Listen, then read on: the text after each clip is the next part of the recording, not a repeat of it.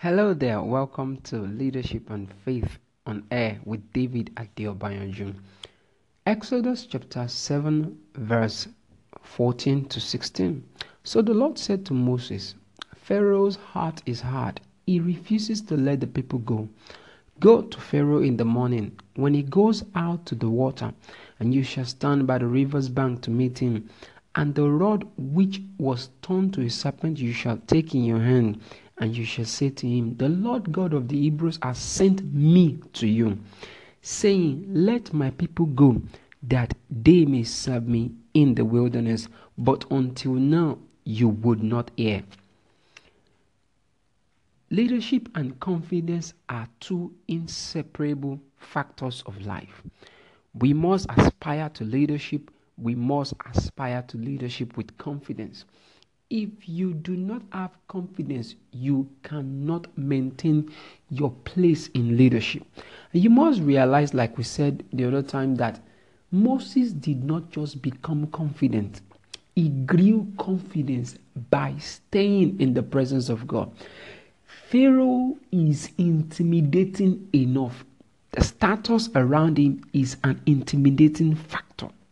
Moses' confidence is rooted in the volume of the voice of God in his head, in his heart, and in his soul.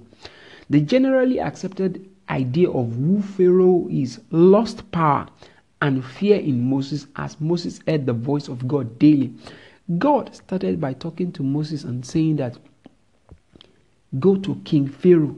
Later, God started telling Moses, Go to Pharaoh. How do you expect Moses to feel when God, who literally, who initially called him king, later called him Pharaoh, his power, his influence, his dominion lost touch, lost influence in the presence of Moses.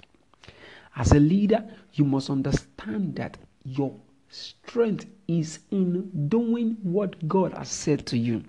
Your confidence is in actually being well positioned to do the right thing.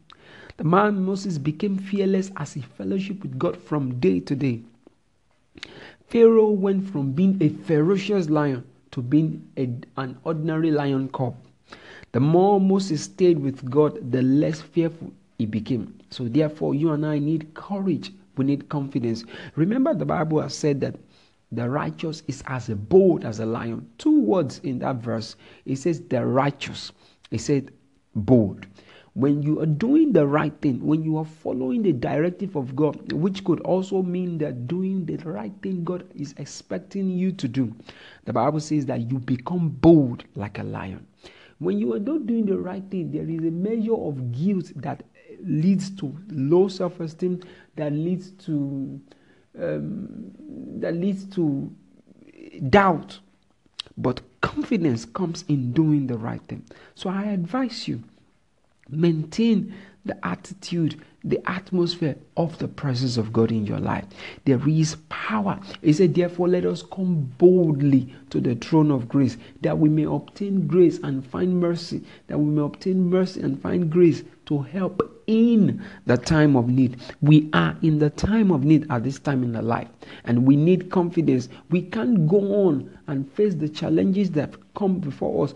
Moses um, King Pharaoh represent a challenge. He was the only one that was standing between the children of God and the land of Canaan. He was their barrier. And when they surmounted him, what happened? They could walk into their Canaan. So, whatever it is that is standing before you, I assure you that with God on your side, the Bible says all things are possible. Let me say it this way with God on your side, all Pharaoh are surmountable with God on your side. All mountains can be mounted. All mountains can be leveled. All mountains can actually be turned into a valley. Stay with God. Your confidence and my confidence is rooted in the voice of God. The voice of the enemy will try to put fear in your heart, but the voice of God will put faith in your heart. Go for the voice of God. And I see you winning. I see you triumphing. I see you soaring. God bless you. Till we see you next time. Thank you. Stay blessed. Hello there, welcome to Leadership and Faith, and I am David Adeobanji. I trust you've been having a very wonderful week. Exodus chapter 8, verse 1 And the Lord spoke to Moses, saying, He said, Go to Pharaoh and say to him, Thus says the Lord, Let my people go, that they may serve me. This was after so many persuasion. Same message same message, but the confidence in Moses had grown. Initially, when God said to him, Go to Pharaoh, he was saying, Who am I that I should go to Pharaoh? Who am I? But the message, the instruction, the directive, the message of God, the purpose of God, the assignment of God for Moses did not change. But because Moses stayed with that same message over time, the resistance did not crack the challenges around Moses did not change, but something was definitely changing about Moses, and that was his deep rooted confidence in God.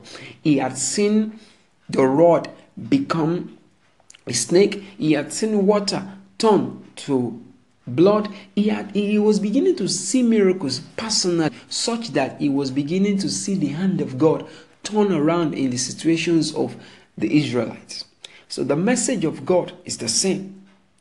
And the purpose and the assignment for God of God for your life is the same. But you need to stay with it. In staying with it is the root of your confidence. It's the same message, but with the confidence in the messenger, when the confidence in the messenger had grown over time. When you have the same message, you will grow. God's assignment and message for you may not change, but if you stay with the message, you will definitely become better by it.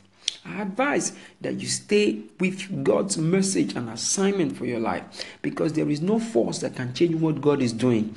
They can create alternatives to change it, but there is no force that can change the purpose of God for your life. Moses' confidence, like we said, is rooted in the volume of the voice of God in his head the voice of God in his heart, the voice of God in his soul. The generally accepted idea of who Pharaoh is lost fear and power over Moses. Why? He was hearing a superior voice. In fact, in the book of Hebrews, the Bible says that Moses was able to endure as seeing him who was invincible. Not only was he hearing the voice of God, he was seeing God, such that he developed an inner fortitude on his inside. He was super persuaded. You have to get to that point of persuasion, and which is what we call boldness audacious faith. It is not something you crack up or you come up with mentally. It is something that is generated on the inside of you by staying with the voice of God. If you are with the naysayers, you will grow weak in faith. You will become doubtful. You will become like them. But when you are with God, because the Bible says the promises of God they are yea and they are amen. God is always for you and not against you. So when you stay with that God, what is definitely going to happen is why your confidence will grow. He said they go from strength to strength. Everyone that appear before God in Zion, you will go from strength to strength as you stay with God. Your resolve will be stronger. Your mind will be more made up to please God in all things. And as you make up your mind to please God, what happens? Your faith increases. For without faith, it is impossible to please God. For he that cometh to God must believe that He is. The root of our confidence is God, and the root of our confidence is in staying with Him. Not just staying in the monastery or staying in the church. It's about as you go about your daily life, you are in constant fellowship with God. Maybe you have an argument with your wife. You have a, you have a, something at work that is not going with it, but you relate the matter to God. You stay with Him. Guess what? It will get better. The challenge may not change immediately, but your confidence in the ability of God to intervene will increase. And with that, your testimony is definitely sure. Therefore, you and I, as leaders, we need confidence. We need that fellowship with God, whereby lions in the person of Pharaoh becomes ordinary cubs that we can toy with. I trust you have been blessed. Share your testimony with us. Thank you, and the Lord bless you.